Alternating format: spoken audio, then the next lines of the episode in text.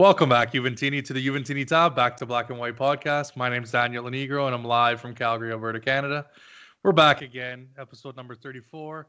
And today's going to be a cult, Calcio Mercato craze. Uh, we're going to talk about everything uh, that has, has gone on in the market. And it's been a really shortened season. Uh, I mean, summer season, if you want to call it that. And uh, so it's kind of been, there's been a lot of twists and turns. It seems like every week, uh, there's something new being reported. Shock report transfer that obviously a lot of you know now in Weston McKennie, but uh, we'll get into that a little bit later. Uh, this is the uh, bring on the loser of the Juve Quiz 2.0. So we're gonna have Louis first, and then we're gonna have uh, Iskander next. I'm just kidding, man. It was it was a hell of a time, guys. Check it out. I didn't mention in my last video, but guys, check out all the Juve quizzes. Um, a lot of fun, a lot of jokes cracked, uh, at least on our side. Um, it was been a hell of a time, and uh, I've been lucky enough, you know, like I said, truly lucky enough because when the questions fall the way they do, you know, sometimes uh, you get lucky, and unfortunately enough, I'm in the finals. So again, check that out. That's probably going to be in a couple weeks or a week or so. So stay tuned. And yeah, like I said, uh, let's get into the boring stuff as always. I think I've missed this a couple times, but um, yeah, please smash the subscribe, guys. It helps me a hell of a lot. Drop a like uh, if you listen to the podcast on YouTube. Click the bell for notifications.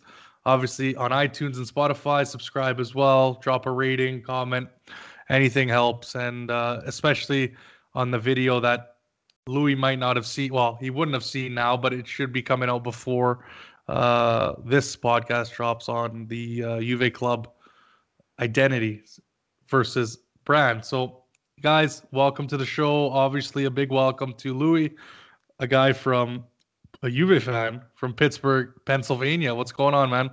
Nothing much. Thank you for having me, bro. Thank you, thank you for coming on. Uh, and yeah, that's another thing I wanted to mention that I forgot. Uh, thank you guys for reaching out. It's been a uh, crazy couple weeks. A lot of people reaching out to come on, and you know, it's always nice to have a new guest.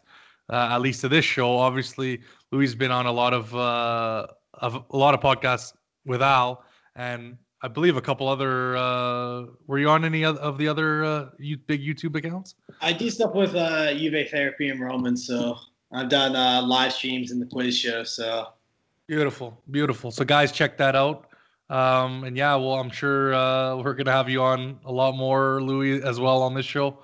But uh, just generally, what we like to do. I know you've, like I said, you've been on Al, so I'm sure you've discussed how you became a Juve fan but just generally to give the fans a uh, kind of a, a, sneak peek into how it all began for you with Juve and what generation, maybe a favorite player and stuff like that. Floor is yeah. yours, man. Uh, my love for Juve began in 2006. Um, I didn't know about you know uh, Calciopoli or Serie A for Serie B, so I started watching this when we were in Serie B because all the World Cup players, Cannavaro, Pirlo, or not Pirlo, uh, Buffon, you know, Del Piero, all those guys played for Italy and they were big fixtures. So it was like, you know, Juve was such a big part of that. And then um, I just stuck with them. You know, I started to, as I became more of a fan, I started to learn more about the history. And those were some ugly years to start supporting Juve, but it's it's paid off the last decade or so. Yeah, exactly. Uh, and I, th- I think a lot of people that are all in that era that stuck around, yeah, had to deal with a lot. So I think we've been we've been almost conditioned for some, you know, even though we're in good times when it's not we're not necessarily playing well, it's really nice because a lot of times we can look back and say, "Hey, we were in a hell of a lot worse position than where we are now." So, yeah, well, yeah it's crazy. To, do is to uh, after we have like a shitty wins to go back and watch like post Calciopoli highlights and remember that that's night and day from now. It's like it's okay. It's like okay, um, but not that I, bad. Yeah, not that bad. Uh, but my favorite player has always been um, Del Piero, and I think that's you know, like any Juve fan. That's how I fell in love. And currently, it's Dybala, so I like the number tens. Good, you didn't say Ronaldo, so you're still allowed to stay on the show. but um, no, anyways, guys, just jokes. But uh, yeah, let's get right into it because there is a hell of a lot going on. Um, and I think we'll start off with, like I said, a video that's supposed to come out today. Um, unfortunately, you haven't seen it yet, but um, it's a pretty straightforward question, uh, Louis.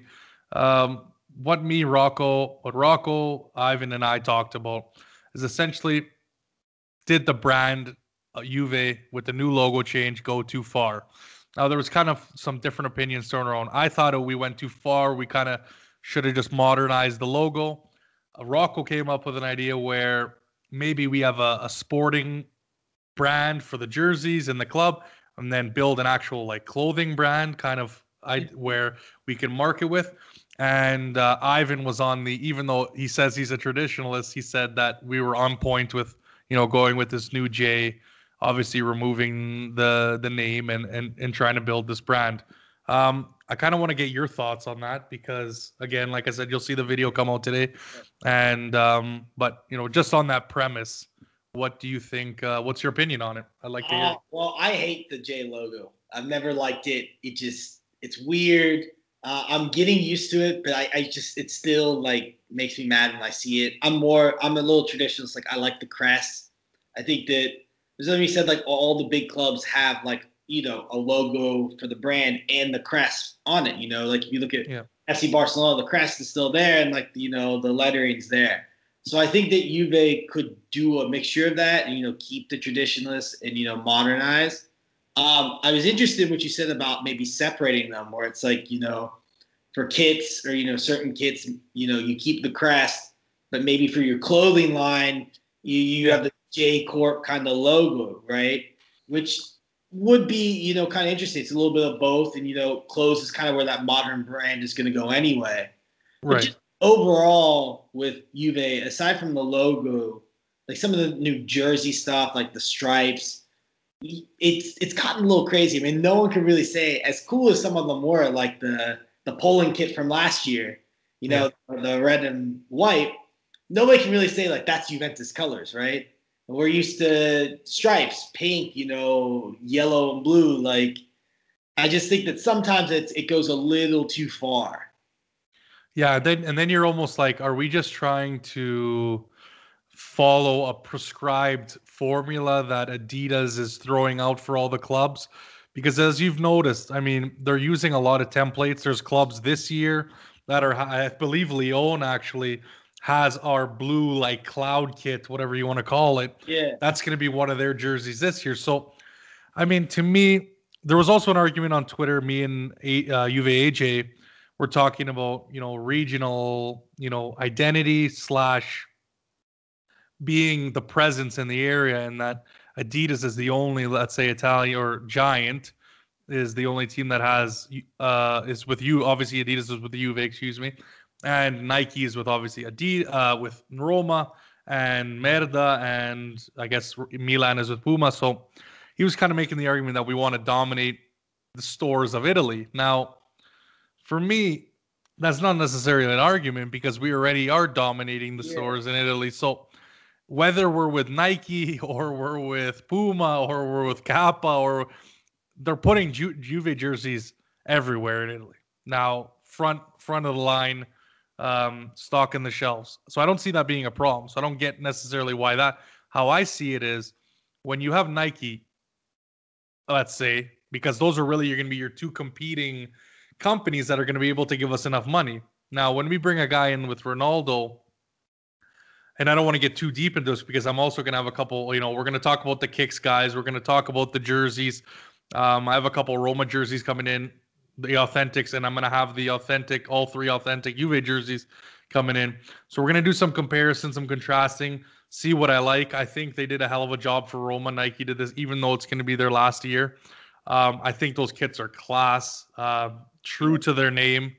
Um, and you know, they might not be getting as much money as us, but I don't see Adidas, you know, with 51 million euros coming in, we're still well below the other clubs. Uh, let's just call it what it is. We're well below, even and that's with adding Ronaldo. So that's the problem I see.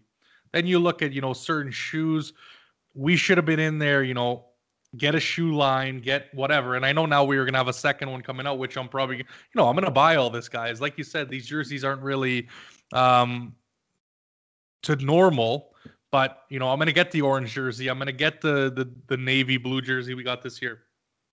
That's not the problem I see with me. I'm talking about the fans that are on the fence. You know, the, the Ronaldo fans, the um, the the fans that maybe don't have a you know are watching football and they don't necessarily know who to cheer for yet.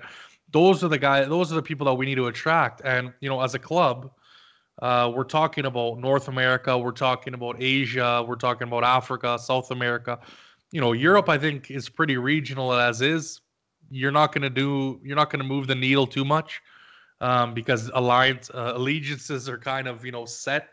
Yeah. Um, maybe in Portugal you have a little bit of sway because obviously we have Ronaldo on the team, but for the most part, it's But- pretty good, right? I don't know. I just I think that you have a player like Cristiano Ronaldo, right? And you want to sway like people in America like that. People in America, like if they're not fans, they're buying it because they like either the name or they like the way the jersey looks. And I don't see many Americans with our alternate or away kits. You know. Well, and that's a good question. So this, Yeah. you know, when I get into, you know, I get into arguments with Ronaldo fans all the time. Okay, that's no, that's no uh, surprise to anybody. oh, everyone. But the question, well, no, I go real high. I, I dig real deep with Ronaldo fans. But when um, when I get into it, I always ask them, and they never answer because they know they know what the answer is, and it's how many kits do you buy with Ronaldo on the back? And you know the question, uh, the question, it's an easy answer. They're buying one one kit maybe from the from the first year, and that's it. They talked about you know there was this talk about this massive blowout of how many jerseys were bought. Well, I like to see how many jerseys were bought this year, and then obviously sequentially this year yeah. uh, with these with these new stripes, with the painted stripes, um, because that's uh, that that's what's going to move the needle, right? In a, in a when we're talking about calcio mercato, a lot of people just like to throw out, well, Juve's got a lot of money and we're we're we're bankrolled and and we have all this money because we're so smart. You know, it's not as easy as that. And a surprising thing that I saw, and I don't know if you saw this image, Louis. Uh, again, still on this branding uh, conversation. Did you see the soccer.com uh, uh, or it was a separate company that released the numbers from soccer.com in the US about which states sold the most jerseys specifically from their site? Mm-mm. So basically there was I, I mean it was all over the board. California I believe was PSG. Um, Texas I believe was also, also was PSG. And uh, actually let me get that right because I want to be I know Juve was Florida was the biggest state. And quite frankly, we had, I believe, West Virginia, and which is surprising because I got a shout out. There's someone from Virginia that is just watching all of my videos. So I got a shout out to him because I don't think I've met this person. So thank you for listening um, on the podcast. But uh, yeah, so it, it really, you know, does you know in five years or so that we've had Adidas or whatever it's been, I don't see really an impact. Like, do you think Adidas is really pushing? Because you got to remember, they got Real Madrid, they got Bayern, yeah. now they got Arsenal, Well- uh, Man U. And those are all bigger brands. So did we kind of jump? And that's kind of my thing with Juve AJ was did we jump into the wrong pile? Because now you have to. You, we, you're trying to become a global brand. You're not trying to become the top. And everyone keeps saying, "Oh, we're top Italian brand. Oh, we have the most But follows in Italy." it goes back to the uh, the the Agnelli comments where he's always talking about trying to you know get to where City and PSG are, which Right. is which is fine. But at the end of the day, like City and PSG, you know, built a brand like you know on their own, you know, on their own terms. Right. We're kind of like trying to like appease every part of it yeah. stretching ourselves out. Um, so I think that I think the club has to look really hard at how they market. I mean, we talked pre-podcast about their social media is awful. You know, Yeah. um, you know, Barcelona does like you know they'll do pre-match episodes. We'll show the team eating a pre-meal or like what they do post-match. Juventus doesn't do any of that. You know, they have like the training clips, fine, but there are things that they could do that is, that is better. Um, and I think that probably helps would help in the jersey department. Also, you know, not having orange leopard skin uh, kids, but that's another story.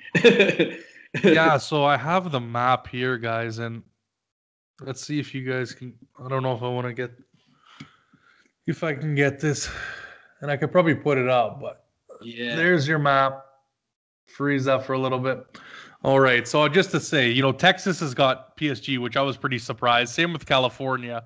Again, you got to take this with a grain of salt. This is from one store. I know it is a massive store. I've bought from them many times because that was really the only uh, source of finding, you know, legit jerseys in the in this side of the uh, of the Atlantic. So you have New you have New York having Man U. Um, we got who do we got for Pennsylvania? PSG again.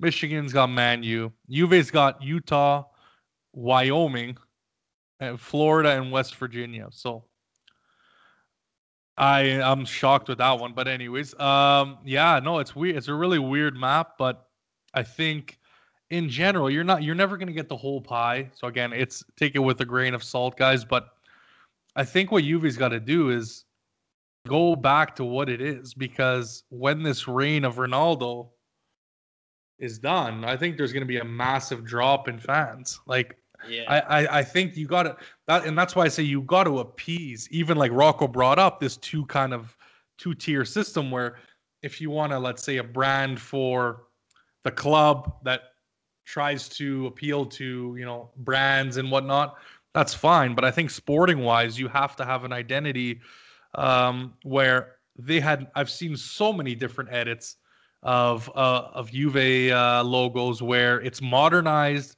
It's very similar to what we had. It looks good. I wouldn't have a. I don't think anyone would have a problem using it as a brand. And you look at what PSG did. I think that's a perfect example. You know, they got in with Jordan, and whether you like Jordan's or Jordan as a player or not, I mean, his kicks sell. I've seen those in Canada all over the place, even in somewhere like Calgary, where we have about a million people in our House of Hoop store, which is again something with Footlocker. Um, they had all pretty much all of their merch there. Maybe yeah. not the shoes because if they're limited, they'll sell out. But yeah, they had the shirts, the uh, the the the gym shirts, whatever, uh, jackets, all that. So that's something that you I think Juve doesn't go far enough. Um, and it's almost to me it becomes cheap talk when we start saying, "Oh, we want to be this brand, we want to do this, we want to do that." And like you said, you're not showing videos. To the fans, it pisses us off more seeing those training videos because we're like, "Look how hard they're trying to portray them practicing now," and then we go watch a game and we see what the hell is this shit? Did they even learn anything in training? So that's kind of my take on that. But I appreciate you, you know, filling in. Do you have any last words, kind of on on what Juve needs to do? Um, fire their social media team.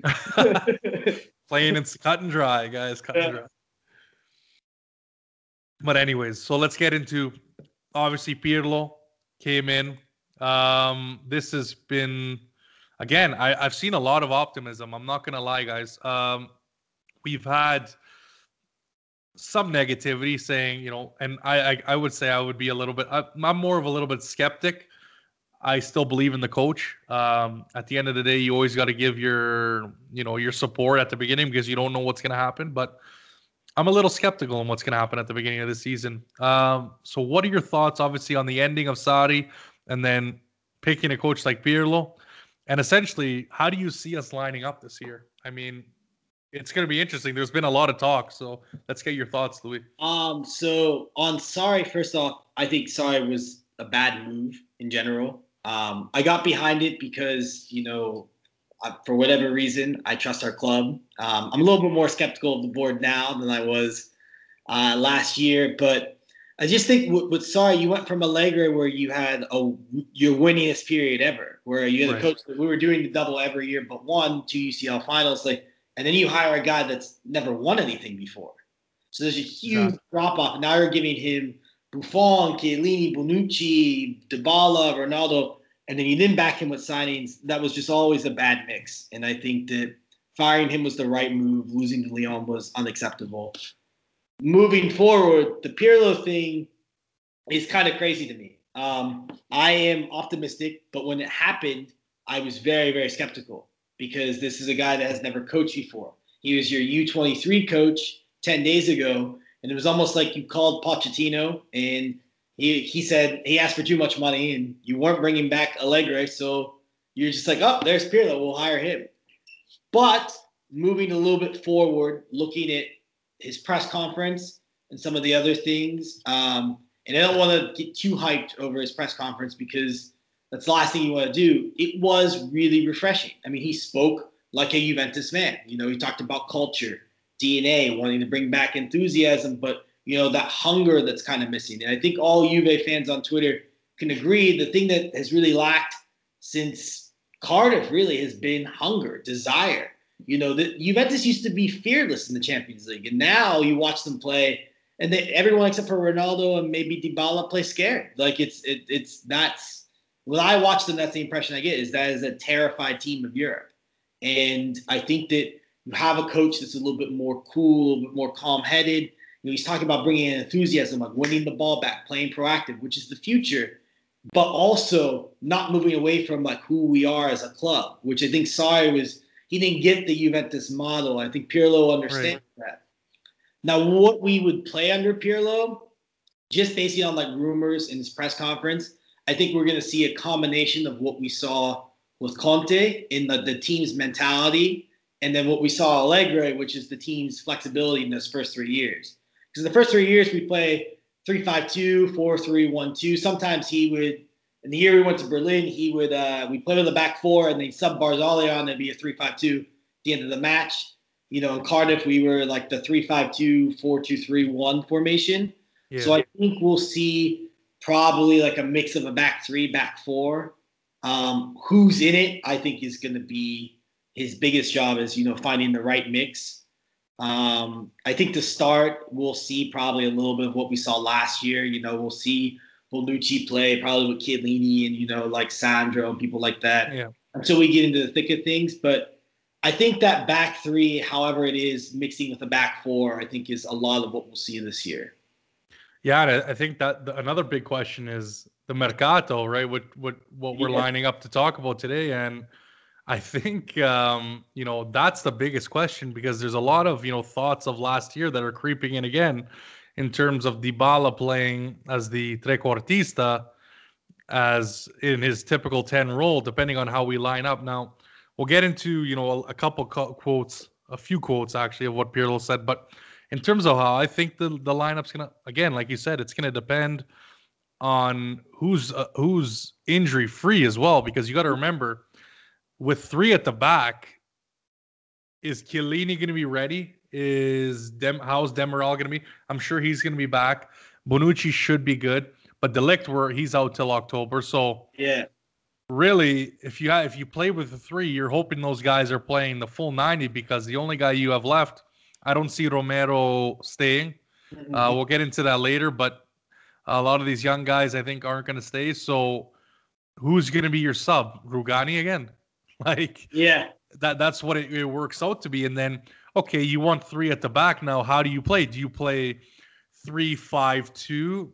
Uh i don't know about that because where does ronaldo ronaldo and some people are saying three five two and put ronaldo as the wing back. It's like okay well what? do you want to do you want to cut off your uh one yeah. of your arms? Because he ain't he ain't running back. I'll tell you he's not playing the defensive side. Yeah. so he's not your cover. So that's not going to work. Okay what's another option three four one two where you have maybe you keep again Ronaldo possibly as a striker and and and Dybala depending on who uh, you keep. Are you going to sign a Dzeko or are you going to sign a Milik or whoever or Kean? Possibly again Ronaldo in a striker position. Yeah, see, I don't know about that. I see it as a three-five-two that mixes with the three-four-three or a or like a four-two-three-one kind of thing. You know what I mean?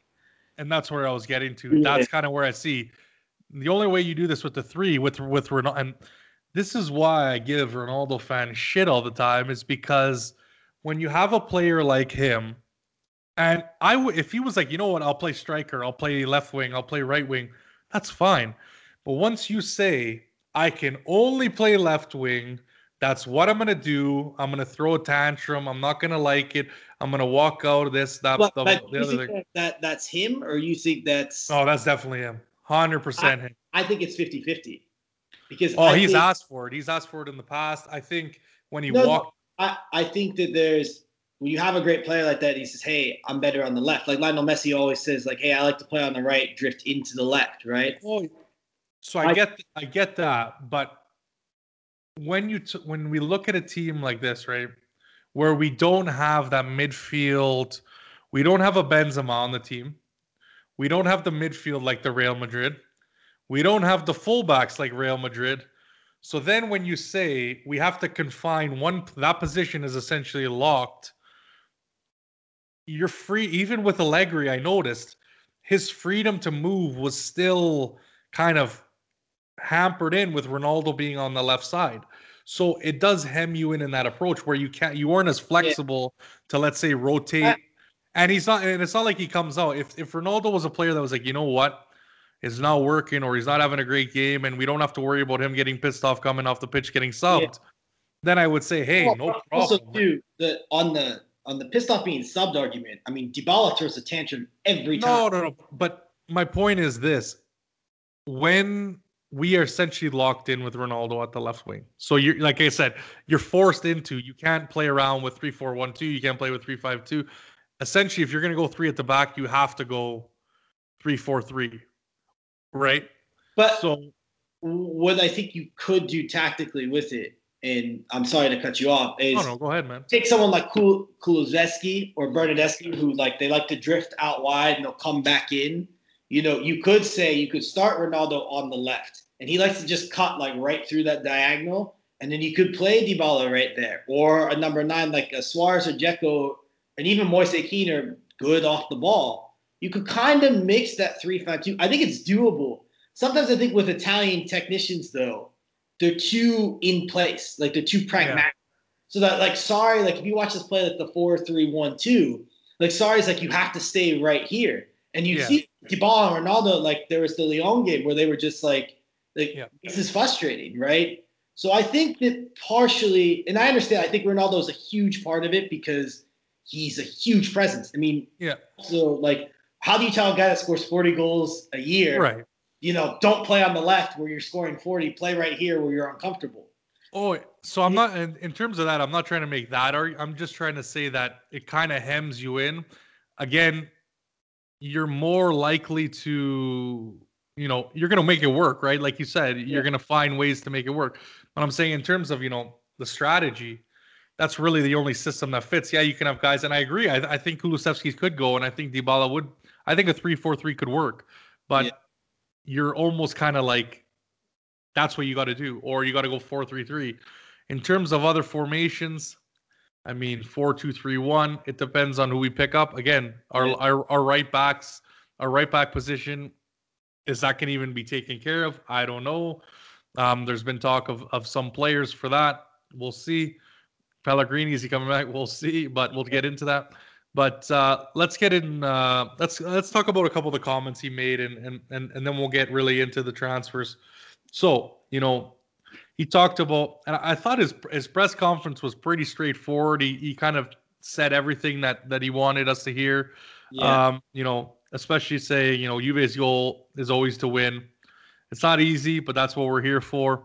Kind of saying, you know, this is what the role he's been put in, and and I know experience has been talked about a lot, not playing any, and a lot of people were trying to downplay it, like Zidane and and, and Pep and other coaches didn't have as much experience. I mean, he is going to come in with his only game this will be his first game, will be his only game. His license is still not taken care of. So it's going to be interesting. I think Igor Tudor is going to be an interesting ad. Um, I think they were smart enough to build, you know, a, a, a group of coaches around him with Baronio and, and Tudor that hopefully can help him out. And maybe maybe he's not the he's the main man, but you know, you guys you have P, you have guys adding on uh, their information and, and, and tactics and whatnot, and giving him a hand either offensively, defensively, whatever it is. So I think that's good. Um, but you know, in in terms of players, I really liked how the news came out and said that he was calling guys that were were going to go. Um, I hope that Khedira's on his way out. I'm just gonna say that right now. like if he gets away with this one, he truly is the his name is now the Teflon Don yeah. from now until eternity. And you know, I don't think uh, I don't think anyone can get away from that. But yeah, um, yeah, there's a lot, uh, but it's tough. It's it's tough to move. I mean, for me, it would have been give him his money and send him packing, because when you look at a player like this, I don't see him dealing with us. I think he's gonna sit sit on on what he's gonna making. He signed the contract. He's got every right to. Yeah. I'm gonna say that, but I mean, yeah. I mean, Khedira is a mistake that they made, you know, prior. Just like I mean, one could argue that Higuain was a long term mistake, you know. right?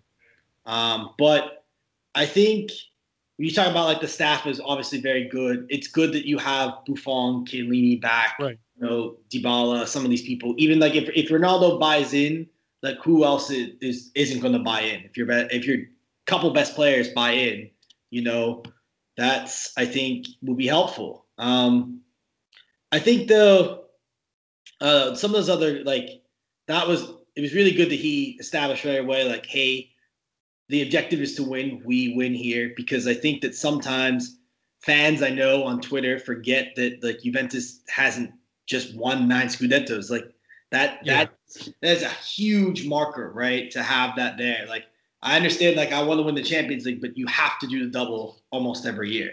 You know, that's your Yeah. the Scudetto, the Coppa Italia probably, but you know, um, I think it's a huge marker, and it's it's good to it's good to let the the rest of the league know, hey, yeah, we've gotten a little weaker, but it's still ours to lose. Right. And um, you know, he's obviously he talks about Tudor. He's an experienced assistant, obviously with Udinese. Uh, was it when he was coaching he was at Udinese, and I believe uh, he was with Split before, but that's all taken care of, um, as has been reported, and everything's been signed, sealed, uh, and delivered. So, um, you know, he's got a certain type of personality, former defender, and like I said, I think that's going to be um, good. But you know, Khedira talked about you know we'll see when he returns from his injury p- period, and now I've heard some reports that he's talking about you know we'll see where we can fit him in, and I I think that's just the wrong move. Yeah, Um, they talked about Higuain being out of the picture. I'm surprised he didn't go that far um, in talking about Khedira that way. Uh, you know, Yeah. coming out that blatantly and saying, "We've just talked. We're gonna we're gonna part ways or separate ways. We're gonna find a way to do it." And and to me, that's that that was interesting to see that whole take place in, in, in a press conference. Um, but uh, yeah, let's let, let's talk about isn't the enthusiasm must be brought day by day, working, talking with the players, making them participate, and getting into their heads our way of playing. The most important thing is to make them understand what we want. And again, you touched on it. I think the Grinta level has been gone for a long time. I think the motivation level has been gone a long time. I would say from almost the whole team. yeah, Um, I think Buffon and Chiellini and, and some of the senators can only do so much Mhm. in in that aspect. I mean, to get a player to you know put their heart on the line when really they're making all this money and and, and that's been a problem. I, I think a lot of guys have been checked out for quite some time and just content with making the money that they that they're owed yeah, uh, at the end of the day. And you could say, you know, it's with COVID, it's been tough, you know, away from families and and you know, yeah. you know, going to gay, you know, and, and being tough. But I think the the previous year was the same, pretty much the same Yeah. thing. So you can't use that really as an that, excuse. that issue has been there um, for two years now. It's Yeah. just you know Juventus they look flat. They look like okay, we're gonna play this game. We'll win it one two nil, collect the points, and move on. Right? Uh, it's it's night and day from everyone else. And I think that the good thing about this is if Pirlo's a smart coach, he would be saying right now, hey, everyone, think like this is our standard. Everyone thinks that we're not good enough to do this anymore. So right. they're they're saying you guys aren't good enough. You know, I agree. I integrate agree. our heads right away. some of the you know other important things. He obviously talked about Ronaldo and Dybala being there and kind of confirming that Dybala wasn't for sale. I know there was uh there was some heated exchanges on Twitter about you know who thought what like in terms of which player is going to be leaving, which player is going to be saying who wants to sell who. I mean, to me, I think any any idea of getting rid of Dybala before Ronaldo is crazy. Yeah, That's my opinion. I'm right there with you. Um, I'm not suggesting that we are selling Ronaldo. Let me get that out there straight because people were trying to conflate those two ideas. That me saying that I want Dybala to stay means that I want to get rid of Ronaldo. No, that's not the case. I'm saying if we had to get rid of one or the other, I'm definitely moving on from Ronaldo if that's an option yeah. because you know, and and and what a lot of the times that I that gets on me is you know we have I'm talking with Juve fans that then Ronaldo fans get brought in. And guys, they don't give a shit at the end of the day. They would like people have been saying, yeah, let's bring in Messi and get rid of Dybala. Like, guys, do you want the team completely stripped at the end of this at the when when they retire? Like, this is a business, this is reality, this is not FIFA, this is not PES. Um, this is an actual business, and you know, when all this when the party ends, who are you going to be left with? Yeah, exactly. So, I, who are you building your team around? And it's just to me, it was it was kind of ridiculous. The the the, the people saying that no, this is if you want to win now, it's like, well, why would I sacrifice winning in the long term multiple times to win a Champions League now? I don't get the you know the. What, what's the, I asked I asked fans that do that. I asked them like, what's the impression we're going to win now? I mean, this is the club well, exactly. the most losses in the Champions League history. So, yeah. like, yes, I understand like we have the ability to win, but just because we have a player that's a serial Champions League winner, I mean, you've seen it the last two years. Obviously, something is broken in the club, or we just right. haven't been able to get it done. Um, on the Ronaldo Dybala sale thing, if you're Juventus, you can't move either of those two people. I saw a stat this week that they scored more goals than Liverpool's front three, who many consider is the best front three in the world. So, and that that's two players without you know the goals from Higuain, who had what 11 or 12 this year. You know, so I think if you gave that team a legitimate midfield, could you imagine what those two could do next year? Legitimate oh, yeah. midfield and like one winger that bangs in more than a goal a year. Yeah. You know, and is healthy for more of the year. Yeah, true enough. True I enough. Bernardeschi for the national team, but he, he like he scored less goals than De Ligt last year. Well, yeah, and I, I think he just needs a restart. Um, I just I just think he needs a reboot. Um, and you know, a lot of players do need it when they go to a big club and it just doesn't work out. Yeah. I think you just got to cut your law. I know a lot of people are saying, yeah, well, we can have him. And I know, I know even Pirlo mentioned, or, you know, Raiola's mentioned he's got a big part to play Juventus. And I believe Pirlo said, made some comments as well. But to me, I think it's just time to, you know, move on. If we can get him in a swap to bring in any uh, uh, uh of the players that have been mentioned, I think. Yeah. I think we'll have him one more year when the market expands. You know, hopefully we'll be able to have fans in the stadium like at some point this year. Yeah, hopefully. I mean, it's going to be yep. difficult, man. The other thing is too on a player like Bernardeschi, and I think this is why the Dybala thing keeps coming up, is because these players that need to go, nobody wants them. Yeah. Like I saw, I read that United offered 27 million for Douglas Costa, and you Juventus are they're trying to break even with the 40. And it's like, well, that's the situation you're in. Like, who yeah. in their right mind is going to pay 40 million for Bernardeschi after he scored five goals in three years? Well, exactly. Yeah, exactly. And same thing like Rugani. So it's like your hands are almost tied where you have to sell Dybala because you made so many bad decisions. That that's like, and I'm not saying to sell him. I make that clear. You should right. never ever touch Paulo Dybala. But, but, that's where your money is. Yeah, yeah, that's the reason why that keeps coming up. Exactly, and, and I mean it's it's common sense. I mean, yeah. anyone who doesn't see that, I like I can see that. Yeah, he, he's got the most inherent value that we could capitalize on, which I agree 100. percent But I think there's multiple, like you said, there's multiple decisions in that. But you know, this is kind of the thing with Juve, where I got on Allegri's back for because everybody was saying, "Oh, it's okay, we're winning these games." But you know what else? You know what? you know, if this was only a one dimensional puzzle, I could say, hey, we look like shit, but we're still winning the Scudetto. You know, we lost in Champions League, whatever. We lost this year in Champions League. We lost before in Champions League, whatever. But this is a five, six, seven dimensional puzzle. When you look like shit, your players also get devalued so much yeah. that you can't sell them. and that was a massive thing. So you'd have you'd have Allegri who didn't want to play anyone, didn't want to play Marchisio, didn't want to play Rugani, yeah. didn't want to play X Y Z because he didn't trust them or whatever. He had his favorite, and now their values are in the shitter. So we go into a situation with Mandzukic. We go into a situation with Emre Can. But we go in. Even on top of that, though, like Paratici, the year that we sold oh.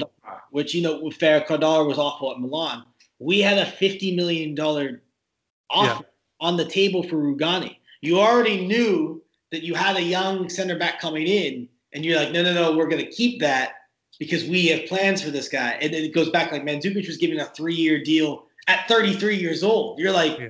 And everyone, I love Mario Mandzukic, but last year everyone could see he was slowing down just a little bit. Oh right? yeah, like, I mean he he had a year where he went to a World Cup final and then was pretty much driven into the ground because yeah. he was played almost every game because that's what was working. Yeah, hundred percent. I mean, I mean, he would have been nice. We had some moments where we saw yeah. we could have used him now, but I mean, at the end of the day, something like that, even the Moise Kean deal, people have been going back and forth on talking about. I don't see it. I see you get rid of those players. It is what it is. Uh, but mm-hmm. yeah, look, Juve's got to face the noise now because these are the deals that that hamper us. Yeah. So, and when you under when you when you when you have players that you know get undervalued, that just shows you that okay.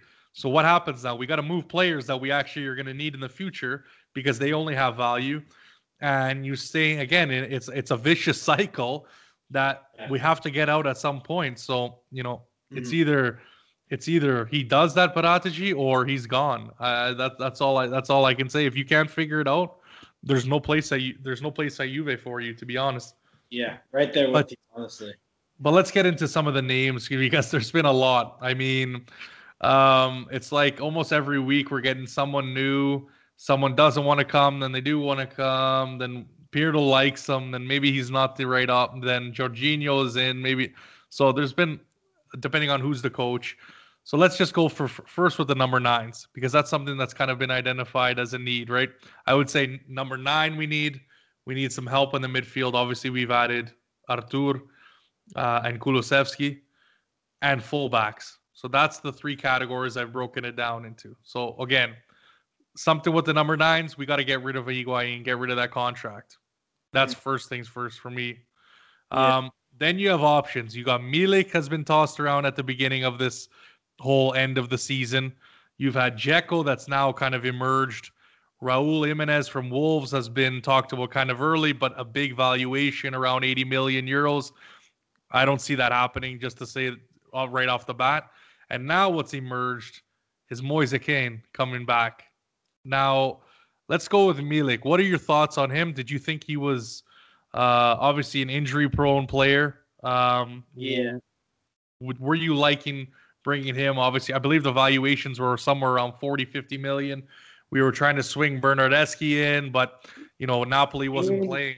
I wouldn't pay for him, but if it was in the swap deal, I could you be okay see. with it. It's not ideal, but again, whoever that number nine is is not a starter in my opinion. He's he's right. coming off the bench for Paulo Dybala, um, so I think that like Milik could do that role. The question is just would he be healthy?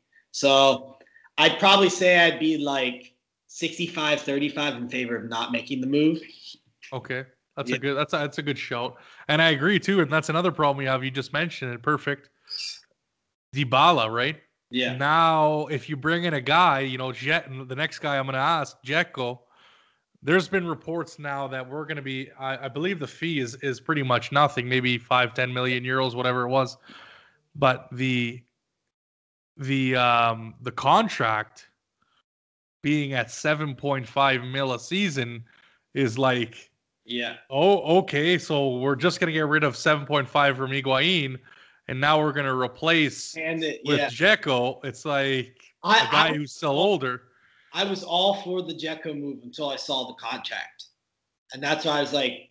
Now, all rumored, right, guys? Like that's uh, from uh, as far as we know, that's what's been talked about. I mean, hey, unless something changes or we hear something else, this yeah. is kind of what we're going to go off of, right? Just on hearsay, but Dzeko as a player, like he's not going to start over Dybala. But if Juve said, "Hey, we're playing, you know, like Olympiacos in the Champions League, and we'd rather go with a big number nine and you know spread right. the field than like you know cluster it up with a number ten. Fine, like Dzeko could oh, do that job. Gives um, us options. Yeah, he had he had a good good year at Roma last year, but the deal would have to be like, hey, it's it's a one off, or maybe it's a two year with like not a lot of money. You know, I think again we go back to Paratici. Like this is something you have to be like. The the rumor is that Dzeko wants to join Juve because he wants one last shot at winning. Okay, if you want to win, take some money off. We can't give you a ton, like he told Pogba. You know, the Pogba thing came up. You know, so like yeah, you should you should play hardball with some of these people. And if that's not the person, I'm sure Luis Suarez, who currently has no team, would be like, yes, I'd take the backseat role and make less money. Now I don't think we should sign Suarez either, but that's just hypothetical. Well, that, well that's where I was gonna go next. Um, Suarez, who I didn't mention like previously, but you know, there's also been talks now. What he wants, I mean, there's been talks left and right of being a low amount but I've also seen him making what 16 million, I believe now. Yeah. So I don't know necessarily where we start with that, right? Like, I don't know if we want a Suarez though. I mean, these guys are all older players, and who's gonna rock the boat and who's gonna accept the role? Um, yeah. You look at Cavani too was talked about, right? Like yeah. I believe he's he's did he sign with uh, Benfica? Yeah. I'm not sure if that is. Yeah. Conf- yeah. So that's off the table now, but you know, he was even talked about. You get him in for a year or two.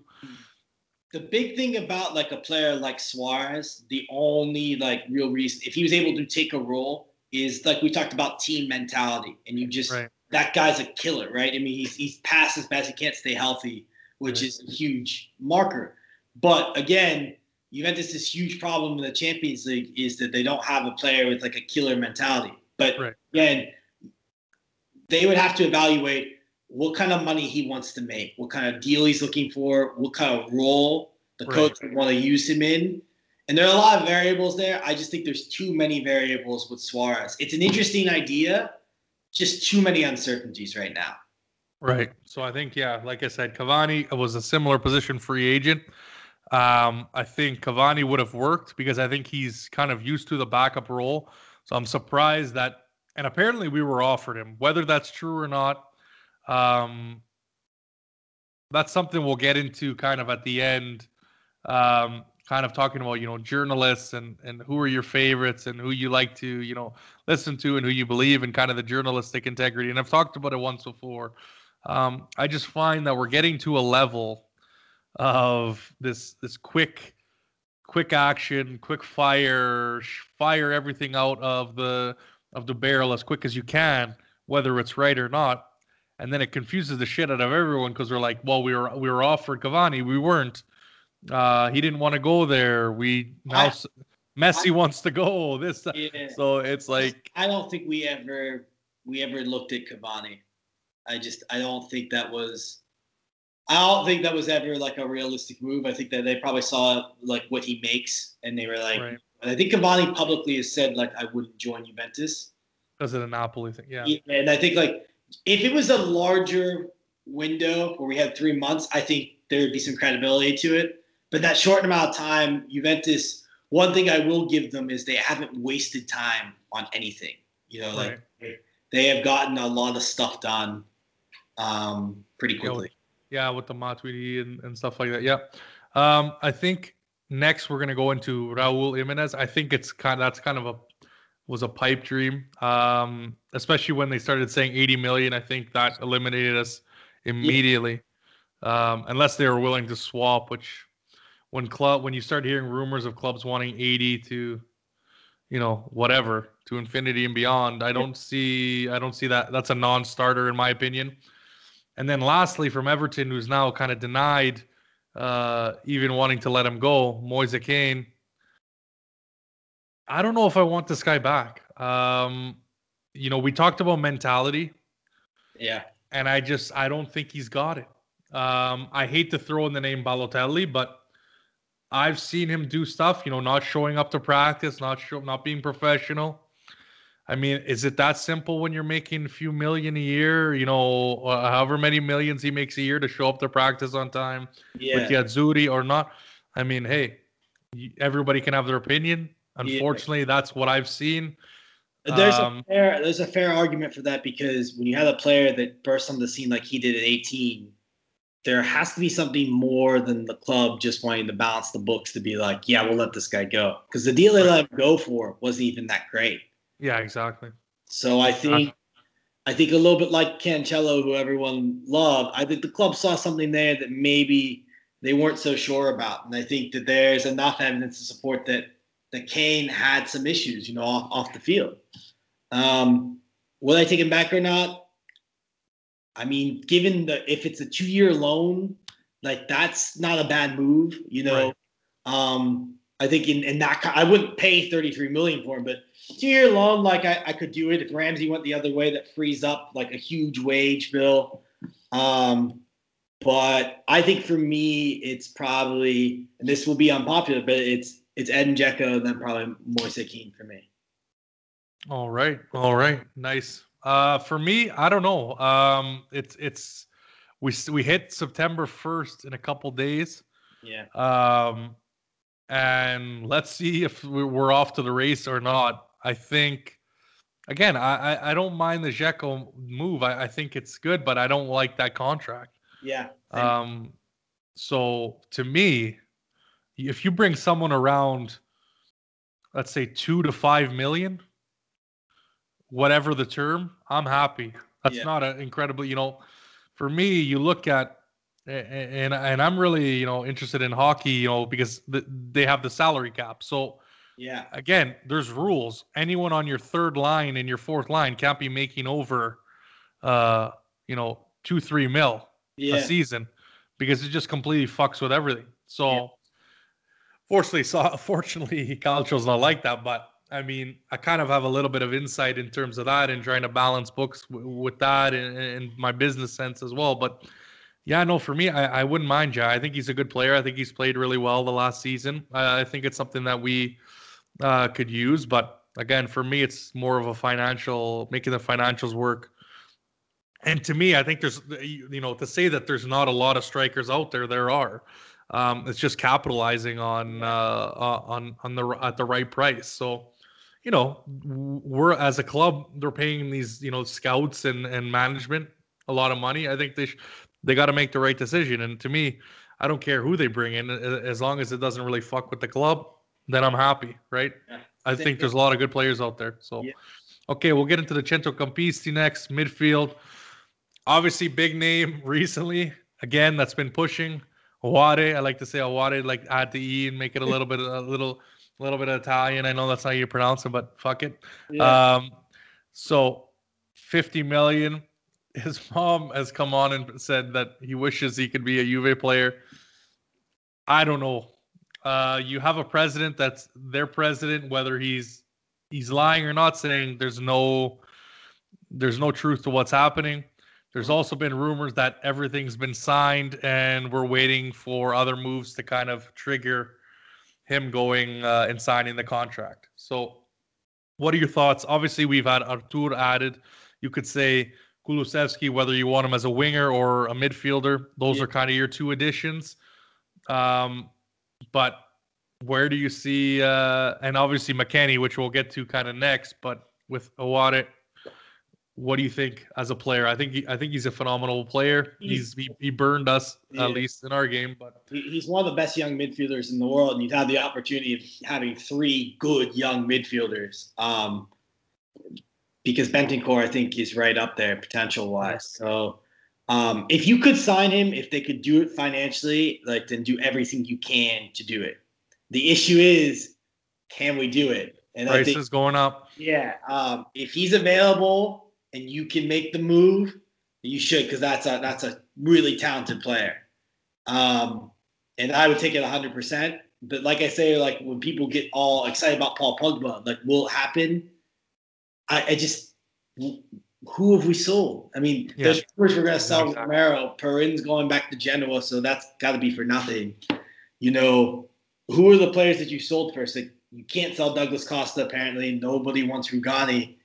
Like, what are you gonna do? Swap Demiral? Like, and and that's where the magic formula, like I say, always yeah. goes round and round. Like we shoot ourselves in the foot because we don't sell right away. And I find we give it away. Like we've had interest in this guy for like four months and made it like seemingly known, or the media has been made, made it seemingly known, and then you know he has he beat we we lose to Lyon, then Lyon goes and beats Man City. That value just keeps going up, and now we're going to be now all these other teams are kind of circling in. Hey, who probably have deeper pockets and and can yeah. get rid of players a lot easier than we can. So it's just it's a it's a vicious cycle with Juve. Um, I, I I don't know. I think it's gonna be this is gonna be a hard. I I thought personally with Artur we were done. Yeah. I honestly thought we were done. Now, again, it depends on who's who wants to take the players on that we have. Again, like I said, we that's that's to be to be seen, but I don't think we can make it done even if it's 50, 60 million. Yeah. You have a huge uh, someone's got to go you have a huge issue with uh, with Ramsey and Khedira because uh, again, those are bad. Six and seven. Yep, six and seven. So. so we'll see what happens on that front. I mean, I would like him to. I agree with you. Then we get into someone who we have signed, uh, Weston McKennie, uh, the cowboy from Texas. Obviously, USA. USA. There we go. So yeah, no, I call him Smith and West Weston but I call him Smith and Weston, so he's going to be our bomber there, uh, one of our big guns in the midfield. But obviously, you've told me that you you follow him quite a bit, Louis, and and yeah. he's he's more of a a CDM than anything. Someone, let's say like De Rossi, who's not going to score you maybe not as many goals, but uh, someone who's going to put in a shift, and that's what he's talked about in, in, in his first interviews. If you've if you heard. Yeah, his uh, his first interview was very very good. Um, just like you know, good impressions. You know, someone who talked about giving 100% for the shirt, and about um, you know Juve being a winning club in the standard. So he gets it right away. Um, I think you know I know a lot of people on Twitter didn't like the move. Um, you know, most of Juve Twitter doesn't like the moves unless it's like prime Zidane. So, but I understand it. Uh, I think that Weston, uh, what we'll get is you have a player that can play in the back three, can play any of the midfield positions. I mean, obviously he's more of a defensive type of midfielder. He's got a great touch. He can he can play a pass. You know, good physical presence, and he can score goals. I mean, he might give you more goals than Matuidi did this season. Which, if he gives you right. four or five, that's better than most of our wingers. So, you know, like um, that is true. That is very true. Well, I think it's it's a bit of a gamble, but the deal itself is very nice. You know, it's it's a loan obligation to buy for 60 if he plays 60% of the games, which if he plays 60% of Juventus's games, is probably pretty damn good for us. Right. That's assuming we bring in one more midfielder. Um, yeah. So for me, the only thing I worry about, and I've talked, we talked about this a little bit before the podcast, is you know Juve's ability to flip young players, and and the deal has the writing on the wall, in my opinion, where you have this very low three million that we're going to be giving up right up front, and then again, like you said, the sixty percent uh, games. But I, I think Juve's not going to have a problem paying eighteen million if you can almost double it, where you sell them in the end for like 50, 60 million. Yeah. I mean, it, the the script to, to, me seems like it's written, and as soon as I saw, because again, this came out of nowhere, guys. No one, no one called this. Um, it I was literally seeing things when I saw the tweet pop up yeah, it was honestly came out of uh, came out of the the west, uh, took a right turn and landed in Turin. I mean, uh, if anyone says that they knew this deal was happening, they're full of shit. Yeah. Uh, because literally, it was a shock, I believe, to almost every Juve fan, almost every journalist, and you know, I think yeah, I mean, I I really have have high hopes for this kid. I hope it can work, but I know how Juve is, and I always keep, you know, whether you want to call that negative or not. I mean, to me, it's just being realistic on how Juve acts as a club, and to me, I hope I hope that's not the case, but we'll see what happens, and um, hopefully he gets a jersey number, and hopefully he's waiting for number six because Kadir is going to be gone. So that'll be that'll be happy. I'll be happy if that happens. But um, obviously, some other names to look at, like you said earlier, Pogba. I think it makes more sense next year. Like I've said, I've been saying in the past uh, podcasts, his contract ends and where it's I mean Raiola has said that he's not going to leave Man U this year. It's going to be make or break whether he signs or not, and that's going to be the sign. If you don't see him sign by January, he's probably going somewhere, whether that be Real Madrid, whether that be back to Juve, whether that be wherever Barcelona, whoever comes calling for him. And I'm sure with this whole Messi talk, uh, they're probably going to look to add someone like that. I wouldn't be shocked if they they tried to jump in on that being his last year of his contract this year. So we'll see what happens with Pogba. Um, there's been discussion with DePaul about 40, 50 million. Yeah. Um, Partey from Atletico Madrid, who I think is a phenomenal player. Mm-hmm. I think now we, we've kind of handled the CDM. Like you said, we've gotten McKennie. So I don't see us going in that route. I'm guessing Atleti didn't want the, um, I believe it was Douglas Costa and um, and Bernardeschi yeah. or oh. Ramsey and one, one of our big contracts. So I don't see uh, I, I, don't see that working out. I think that's kind of why they moved on. Mm. And you know, Saul's kind of been thrown out. I would love to see that, but I doubt he's probably going to go for over 100 million. I don't see that happening.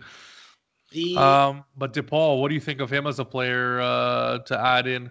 I I like DePaul a lot. It, it, it looks like he, according to Romano, he's Leeds bound. The the issue for me with DePaul was always the price. Like 40 million for him is again really steep when you haven't sold anyone.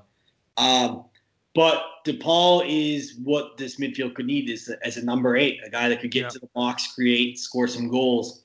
I think going forward, if Aaron Ramsey isn't that player, then you need someone who can do that. Because right now, what you have is a bunch of workhorse midfielders, but you don't have anyone that can get into the box and score goals. And that's a huge piece of what Juventus has been missing the last three, four years. Really, since Khedira started getting injury prone. Right, exactly.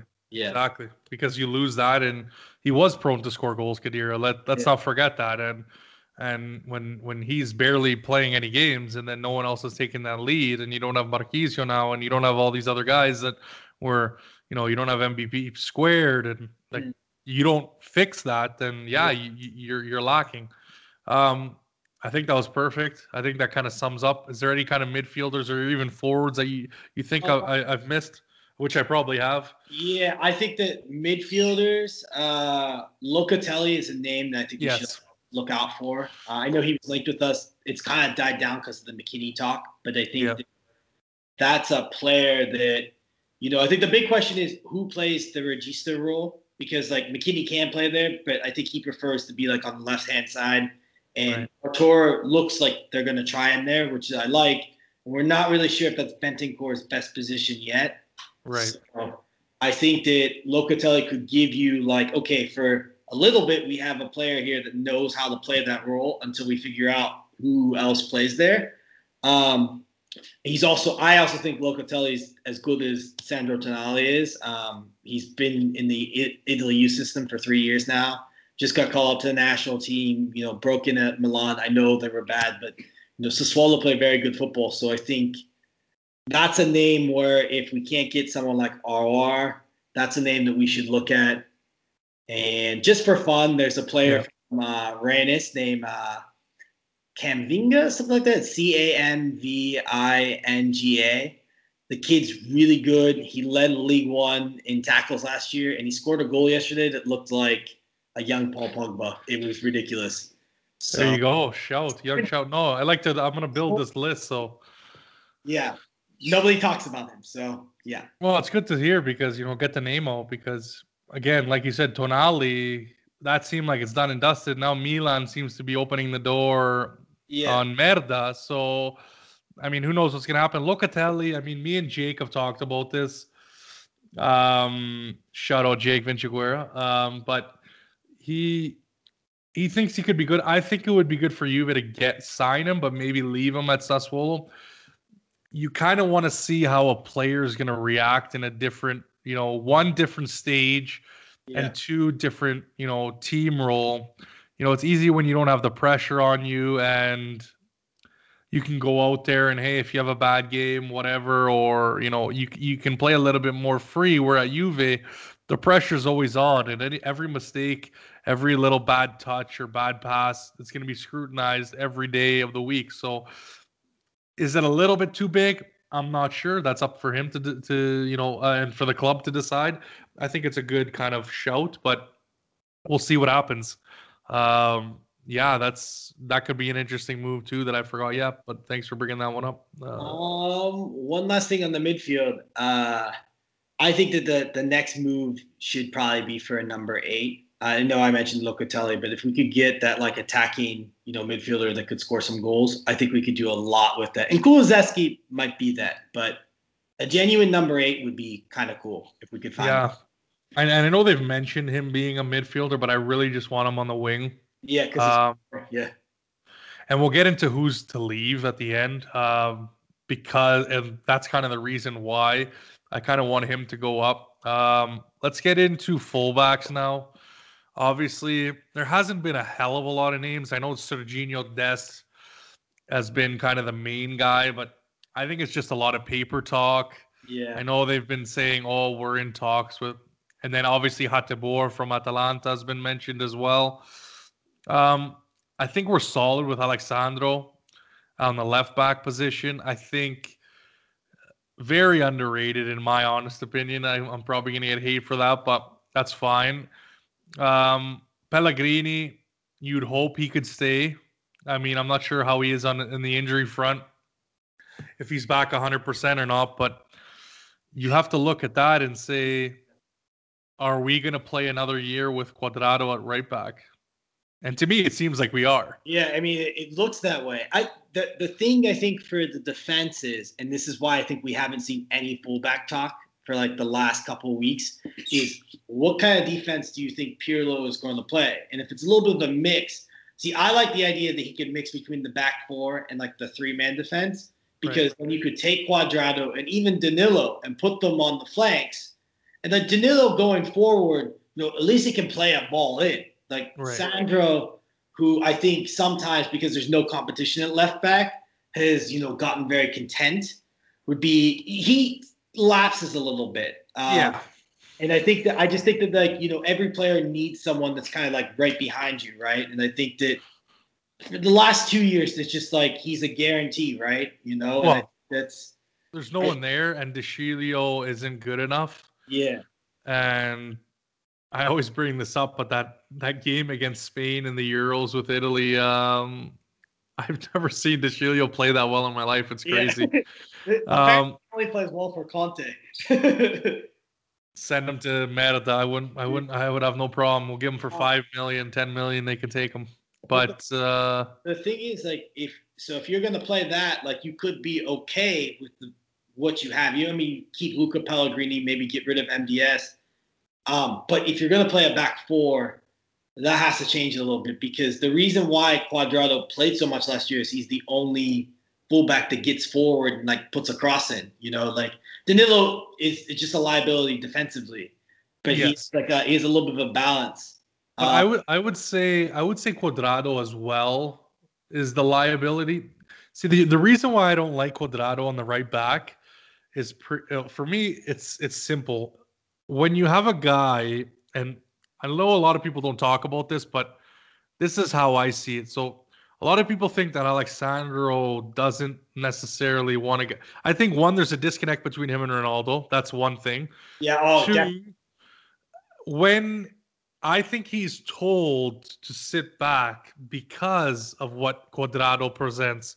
Now, I've seen in multiple occasions, and almost actually every game, that they've started one on one side and one on the other, that Cuadrado gets lost up in the up in the offensive half, mm-hmm.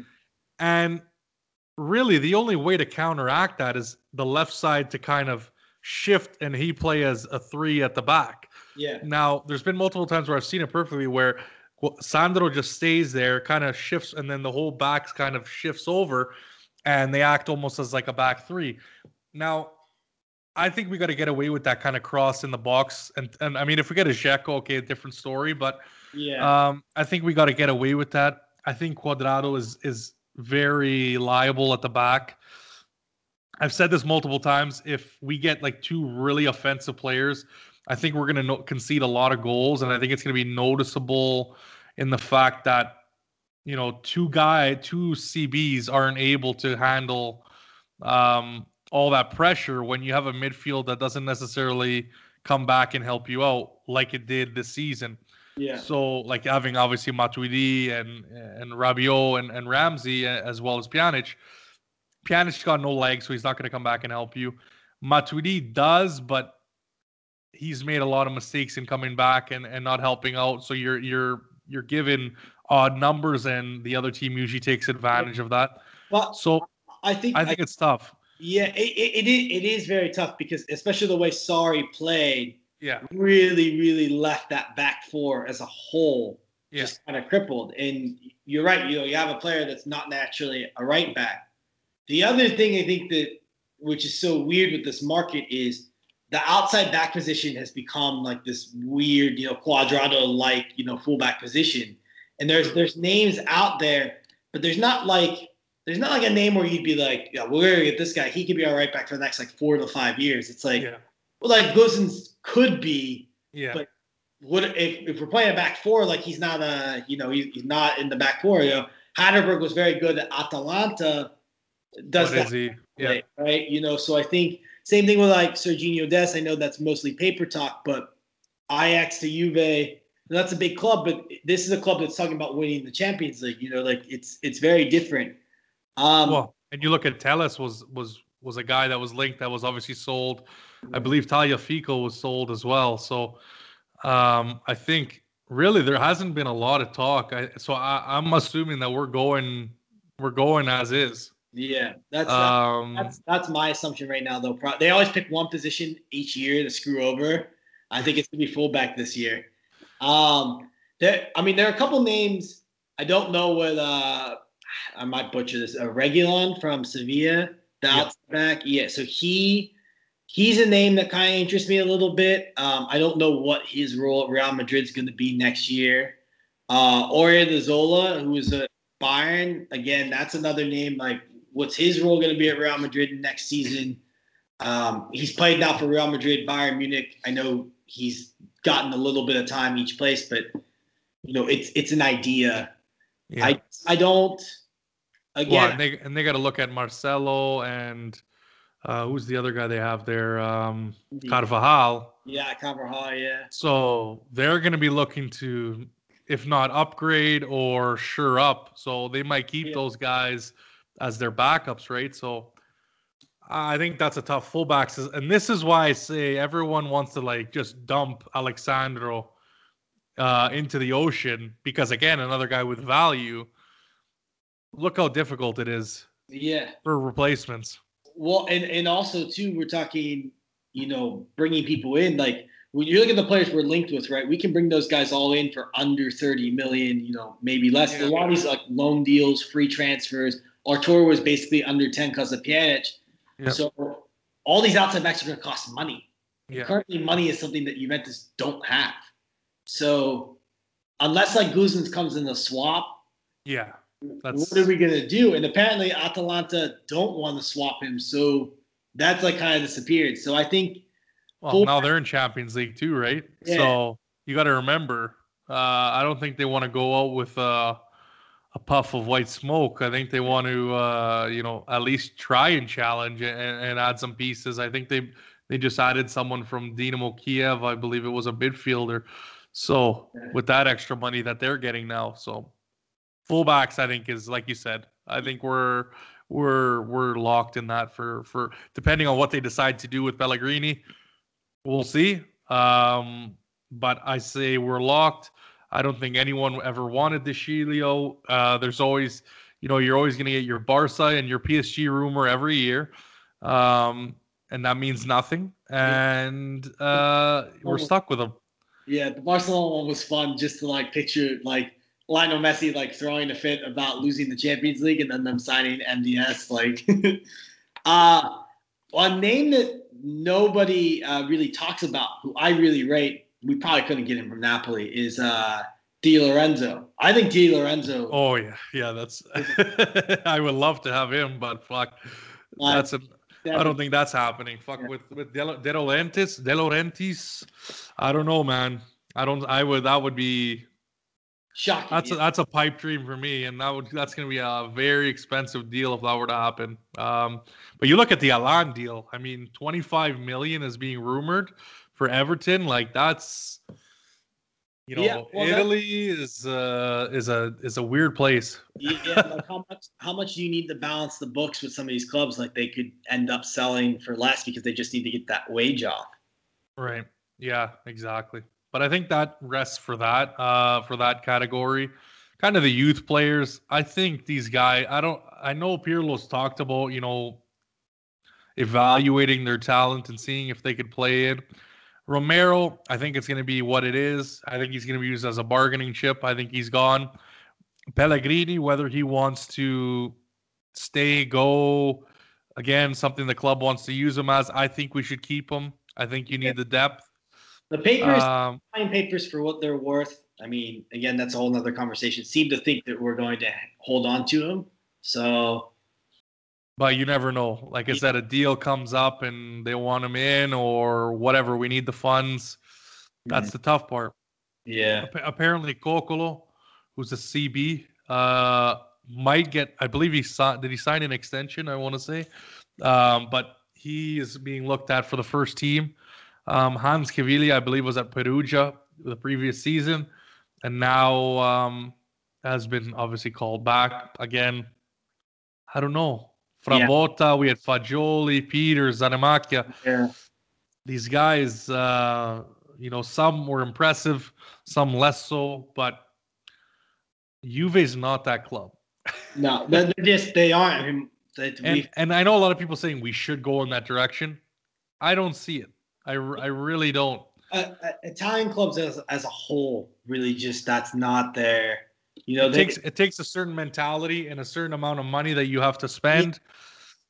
And I find it's with teams that have the teams that have great, you know, systems play with the same system essentially for their lives. yeah, you know, you look at Ajax. I don't think they've really. I mean, maybe they've modernized, you know, yeah, Cruyff football a little bit, but I mean, it's been the same identity. Same with Barcelona. that's a really good point. Yeah, Real Madrid has really played the same kind of style um, throughout its history. So, Yeah.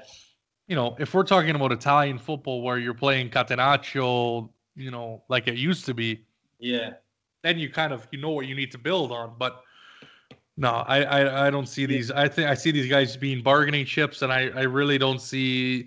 I think, like I've told you before, I think at the beginning of the season we could go through some a little bit of adversity, and then at that point, all these names go out the window because it's red alert. We need to focus on what's going to you know get the job done, and that's usually what's been happening the last three years. It's been uh, kind of like, uh, okay, let's try and make this happen so we still get the Scudetto and maybe try for Champions League, and and and we don't focus on on that. So when you're not in a stable place, all youth goes out the window.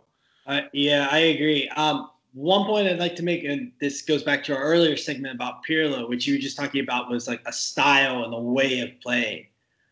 That is something that I have I've tweeted about a lot the last year or two, which is it. This came back when Allegri was leaving. People were like, "We need to play more beautiful, like attacking football," and I was like, "Like I understand that, but Juventus has always had like a very good core, a very good defense, and they they've still managed to score goals. So I think that I think that one thing I would like to see Pirlo get back to is, you know, tightening the back line, not giving up a lot of goals, and scoring, you know, playing beautiful football, but like, you know, like we like in the Berlin team where they didn't give up any goals, but they still Right. put two, three, four away during games. You know, I think we can very much do that. Um, and I would like to see Juve, and maybe Pirlo's the guy, maybe it's the next coach in line, but Juve get back to kind of like what they are known for. grinta, you know, that never say die, you know, Juventus way, and you know, move forward with that.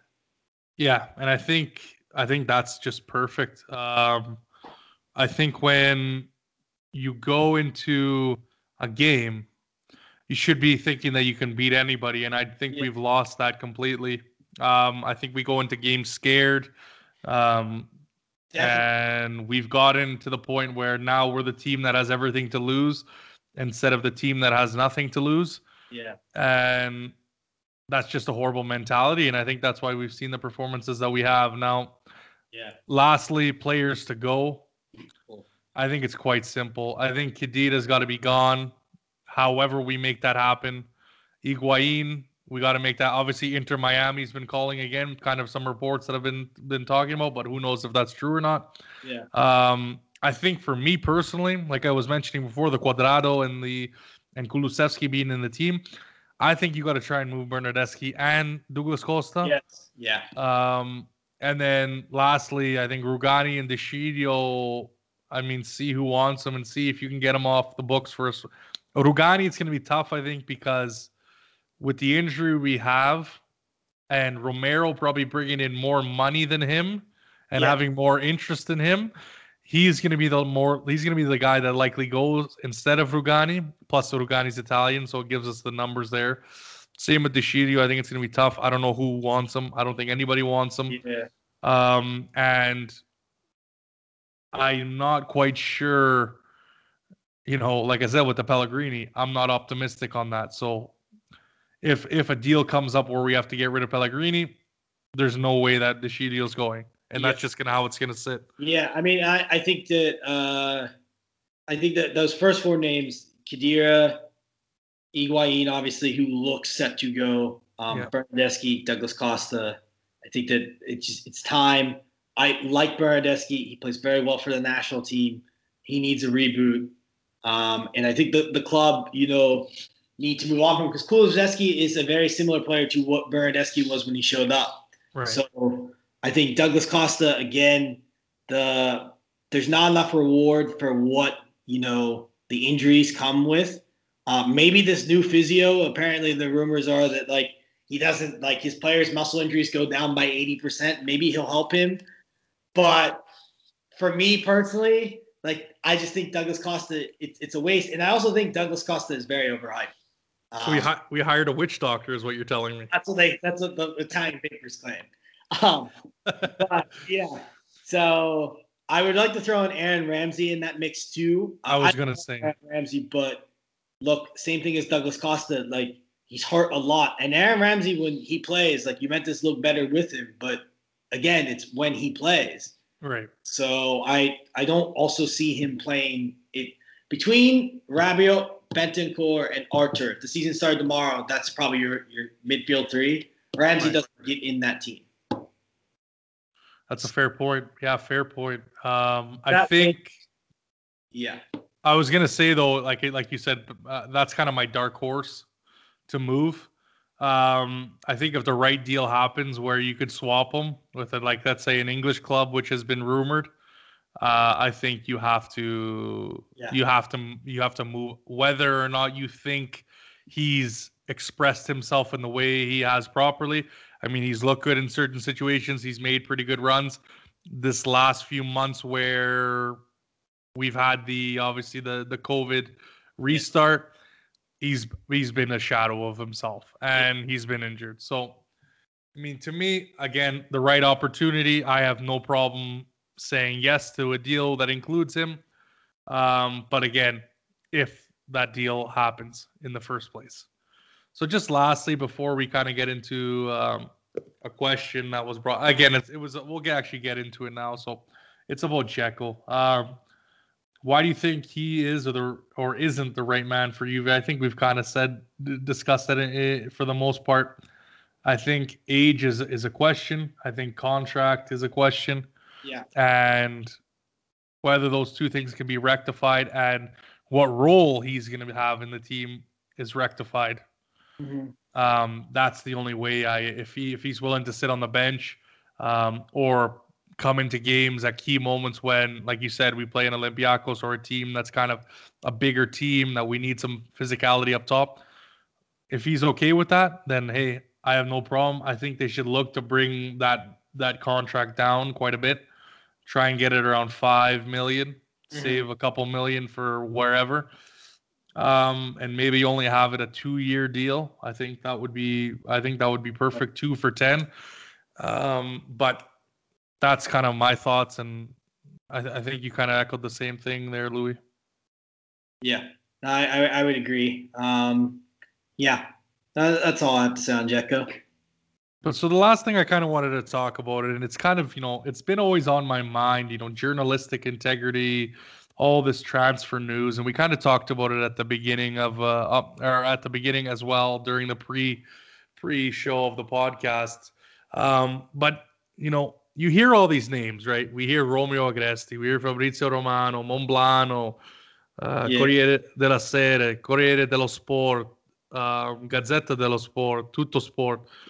You hear all these names, and it's quite funny because, like you mentioned earlier, um, we're in this short window, and everything is kind of news is whirling. And yeah. I've I've stated this in the past.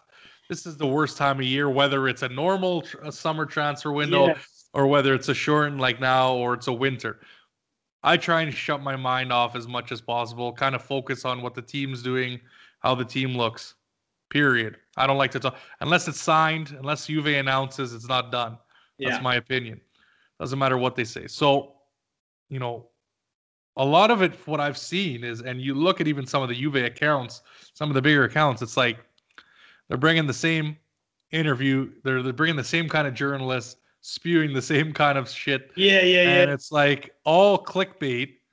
And it's like, what pisses me off the most is this kind of like warship mentality certain guys are getting. And it's like, I've seen over the last three years people throw things in the wind, yeah. and they're just waiting for it to catch. Yeah, Guardiola, Zidane, yeah.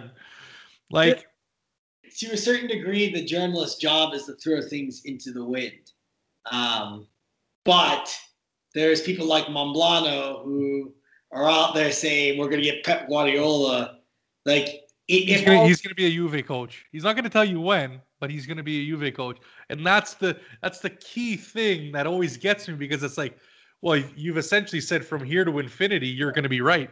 Yeah, exactly. Or you're going to be wrong, and you'll be like, well, you know, I never said a date. I meant last year. Exactly. So it's it's to me that's what gets ridiculous. Yeah. Um, to me, I don't. Not that I don't respect any of the journalists. To me, it doesn't matter who your name is. I don't care how many times you've been right the next time they can always be wrong and that's just their profession it's like the weatherman yeah. you, are exactly. paid you're paid to be wrong um, so to me whether you get uh, a take from Marzio or you get a take from Fabrizio Romano to me it doesn't matter um, I, there's only two you should ever take you know religiously that is uh, Romeo Agresti and Romano yeah. because Romano will sit on whatever his news is until it's concrete. Yeah. Uh, Romeo only tweets when it's about you. Like he tweets it maybe once or twice a day, and it's literally just whatever he's heard for the day. Like his news on Suarez was, "Hey, there's nothing there, but keep an eye on Suarez. There could be something," which right. was gr- great journalism because it's like saying, "No, or Gazzetta would take that and be like Suarez to Juve, like yeah, imminent, imminent, yeah. yeah, yeah. So it's... I think those two. Uh, there's a I don't know if it's an account or a journalist, but there's a Nico Schira that keeps popping up. Yeah. He, he's a little late on the news, but you know, like maybe like a couple seconds, couple minutes late. But a lot of what he said has had some concrete with like some of the bigger names.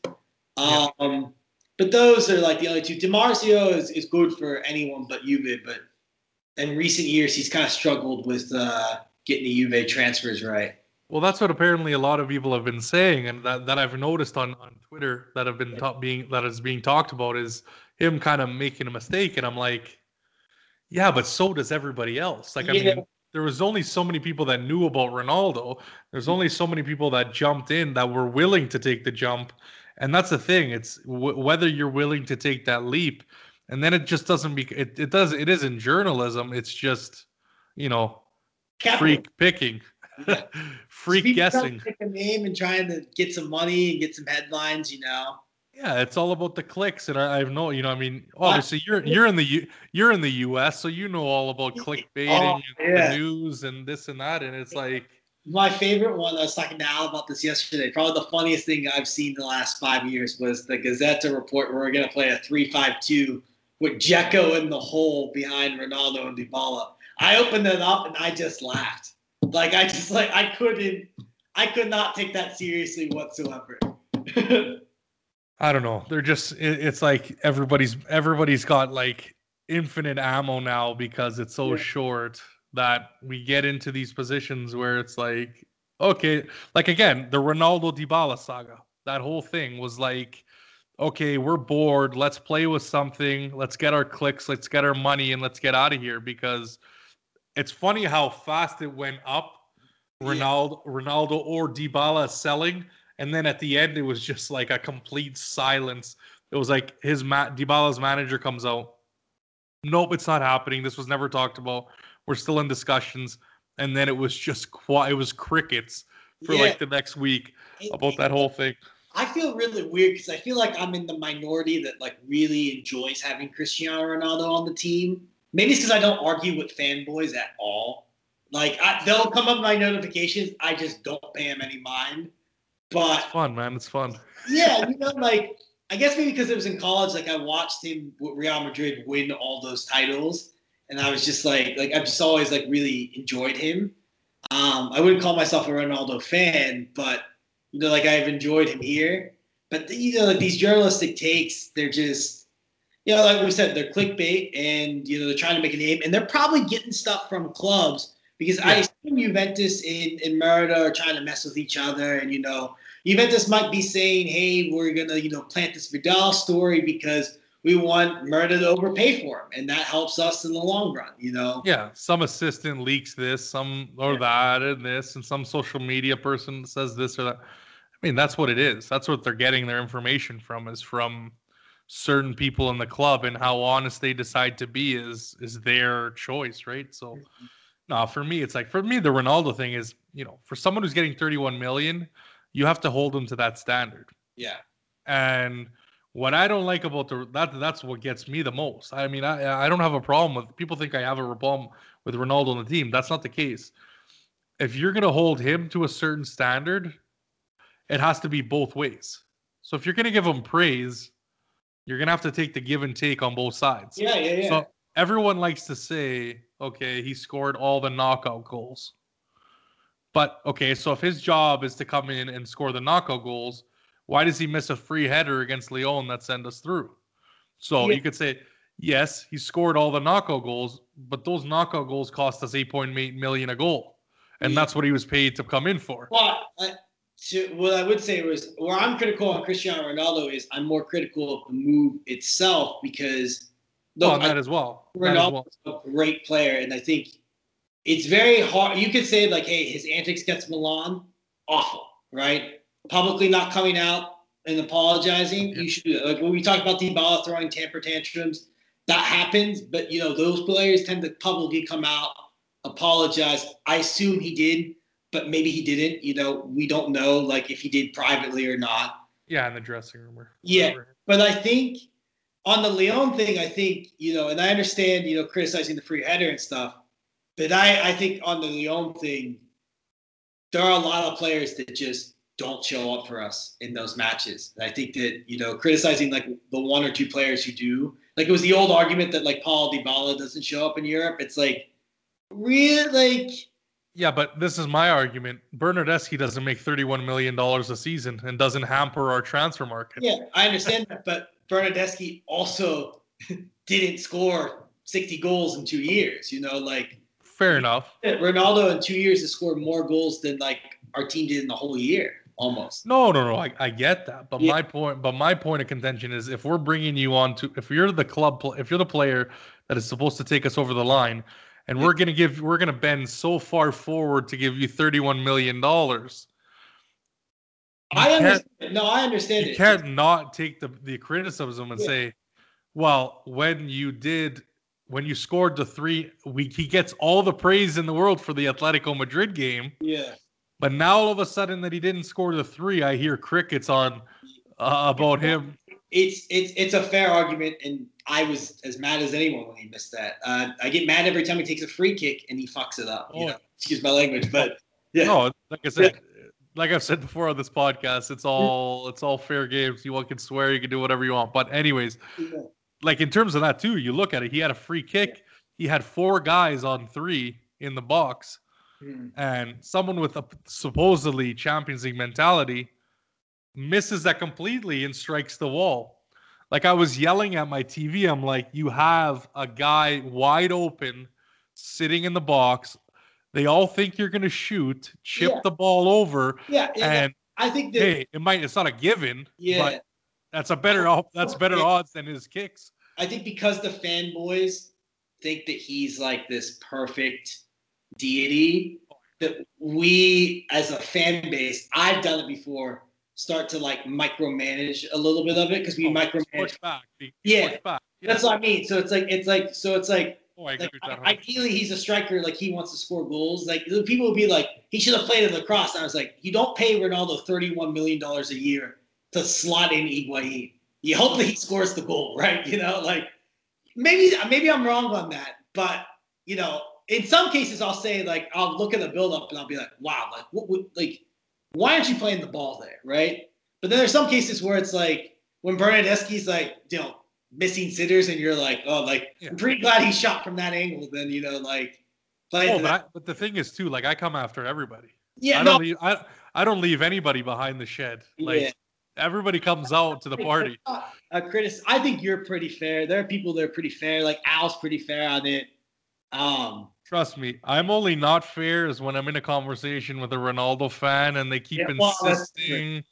And then I just say whatever the hell. Like I said, I've said it multiple times. Whether you want to believe me or not, I mean that's up. That's that's your that's up to you. But my biggest gripe with that move, and it's a similar thing that I said with De Ligt. 'cause Obviously, we need a player like De Ligt, but after Yeah. you sign Demiral and Romero, who are what's that, sixty million put together, then why did you go get someone for eighty million? Like Yeah. you know what I mean? It's like it's like you could have eliminated both those two transfers and then just got De Ligt. Now, thank God we ended up getting Demiral because Chiellini got hurt. yeah, But hindsight's a little different. The same thing with of Ronaldo, right? You know, we can make this move, but was that necessarily the move that was going to put us over? It might have last year if we had like a concrete midfield. yeah, But you could look back to like I was watching our Champions League highlights from um, the year after Cardiff, which is 17, 18, I think. Uh, and we were still pretty good. I mean, we had Real Madrid in that game. If that's not that oh yeah, penalty call. So you're looking at that team, you're saying like, hey, that's that almost there. pieces away. So I think there's a good argument to be made about the transfer itself. And I think that's where Juve fans are frustrated because they were given this like golden egg, right? What they didn't realize was the golden egg was given to a team that has a ton of like cracks in it. And Yeah, now- we were we were over we over we were a little overrated. I Yeah. think we were we thought we were a little further than where we actually were.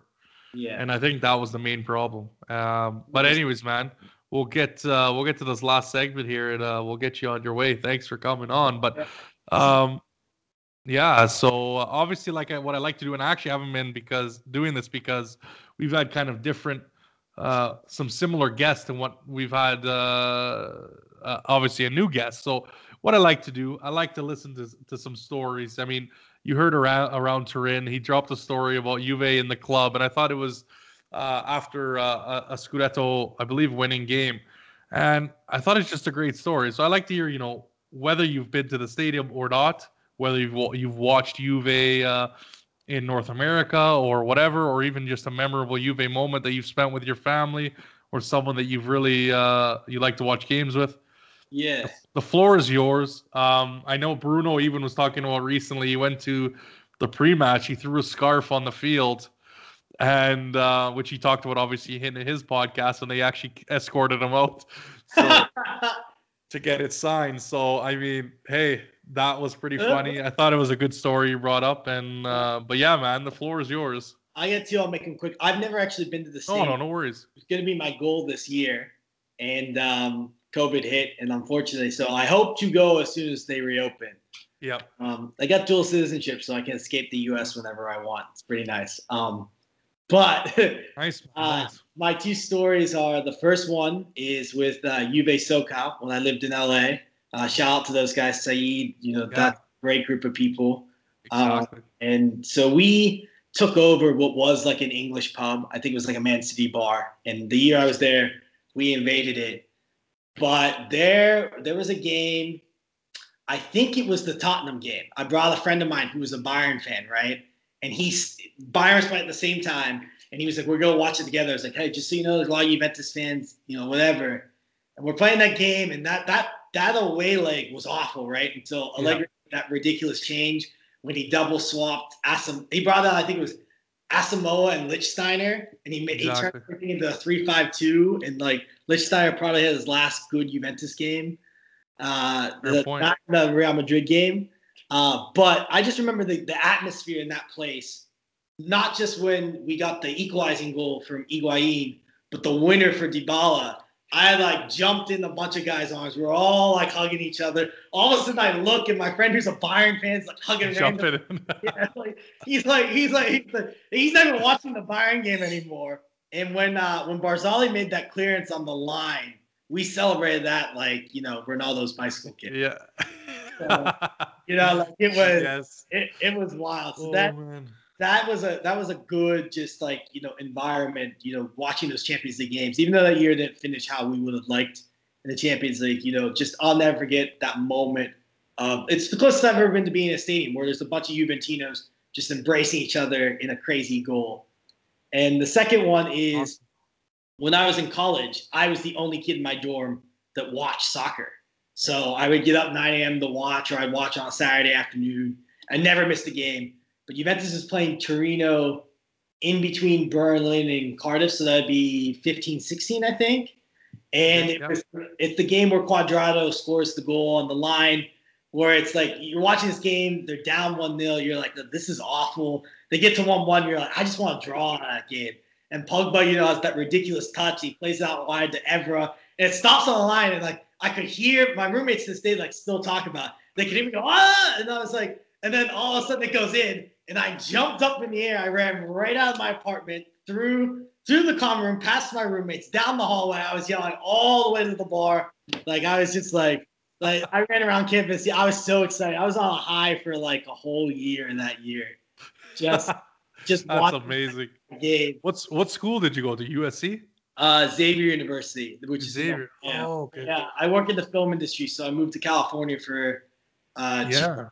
And then I hung out with Juve SoCal and I moved back to Pittsburgh. That's where I'm from. So awesome, man. No, that's a great story. That's that was almost like me a couple nights ago. I think I woke the whole neighborhood. I was watching the Bruins play and um, we tied it to go to OT and holy shit, I was I lost my mind.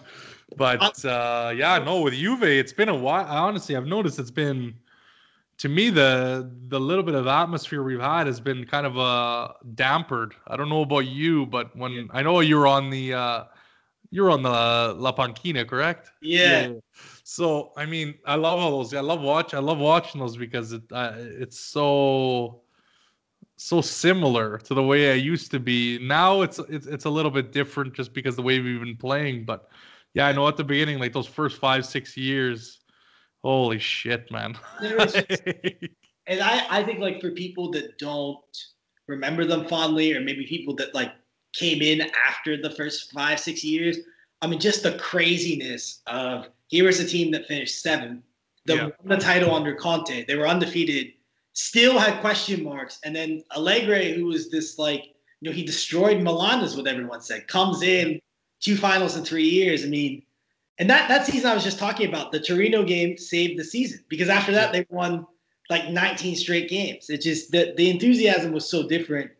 Uh, but I, I told Alan this because I watched the game like like Conte. Like for La Panchina, I had to sit down because there's nowhere in my apartment to put my laptop. But I will I will stand through a whole match. It's, oh yeah.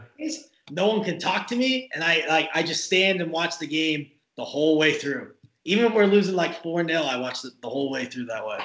See, it's a little bit different because my setup is a bit, bit different, but you know, usually when we had like a mantle where the TV was on, and yeah, exactly. Like I would literally like post up, like just to the to the left of the TV, and just been like just yelling and just like moving around, and like, know exactly like you, like I can't sit still because you know, I'm sh- I'm shouting. You can see the whole pitch. You know exactly when someone's not making a run and when yeah. they are. You're telling them where to go, and I know my mom will, you know, attest to this. But as much as you you you try and you know give them instructions, they still can't hear you. But hey, I'll do it anyways. That's yeah. just how it is. But My buddy yeah, who's Bayern fan always says it's dangerous to watch games with you because if Juve scores, you're liable to like jump on top of someone, whoever the closest person is. yeah, that's another reason why I stay indoors. I stay by myself, so I can't. Yeah, you can't hurt anyone. I get a get a life. But anyways, man, it's been awesome having you on. I appreciate you coming on. We're gonna have you definitely in the future. There's so much more to coming up, and um, again, like Al always says, you know, you know, if you want to reach out and and drop some drop some lines about Juve, depending on whether that be transfer or game or whatnot, just reach out. I know a lot of you guys have been asking uh, to come on, so that, that's great for me. Like I said, it's it's gonna help me out. Um, check out Louis' channel at Louis DeVito, or is Instagram or his Twitter. I'm guessing your Insta's the same, correct? Yeah. So yeah, check that out, guys. Always good takes, always good conversation. Um, another guy that you know is always uh, good to chat Juve, whether that be in person or or online. Um, but yeah, guys, it's we're we're gonna start picking up. I'm gonna start. The, the train has left the station. We're gonna get some momentum and continue on. We're about 19 days away.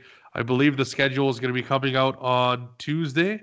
Yeah. And um, yeah, so I look forward to that. We're gonna do a full season preview, maybe a couple season previews, depending on how much interest there is. And I know we have one down, but yeah, guys, thank you uh, for listening. Thank you for the support. Um, we're gonna get it. We're gonna. I'm gonna find a way to get that Del Piero jersey out. Like I said, we'll, I'm gonna figure it out. Um, keep an eye for that series about the brand, the sneakers, the kicks, the jerseys. That'll come out soon. And yeah, guys, as always, we're almost at uh, 500 on my personal at Daniel Negro, Instagram, Twitter. Um, DAL as always. YouTube, Podbean, Spotify, Google Podcasts, iTunes all your favorites. And like I said, drop me a message if you want anything else. I have no problem working that out for you. And last but not least, the edits. Um, yeah, they've been coming off really good. A lot of a lot of people have been liking them. If you want any player done in a specific way, just send me a DM. Uh, we'll make it how we'll make something nice for you to put on your phone or or or a background on uh, one of your devices. So please let me know that. And as always, guys, uh, stay tuned. And fino alla fine, forza Juventus. Ciao.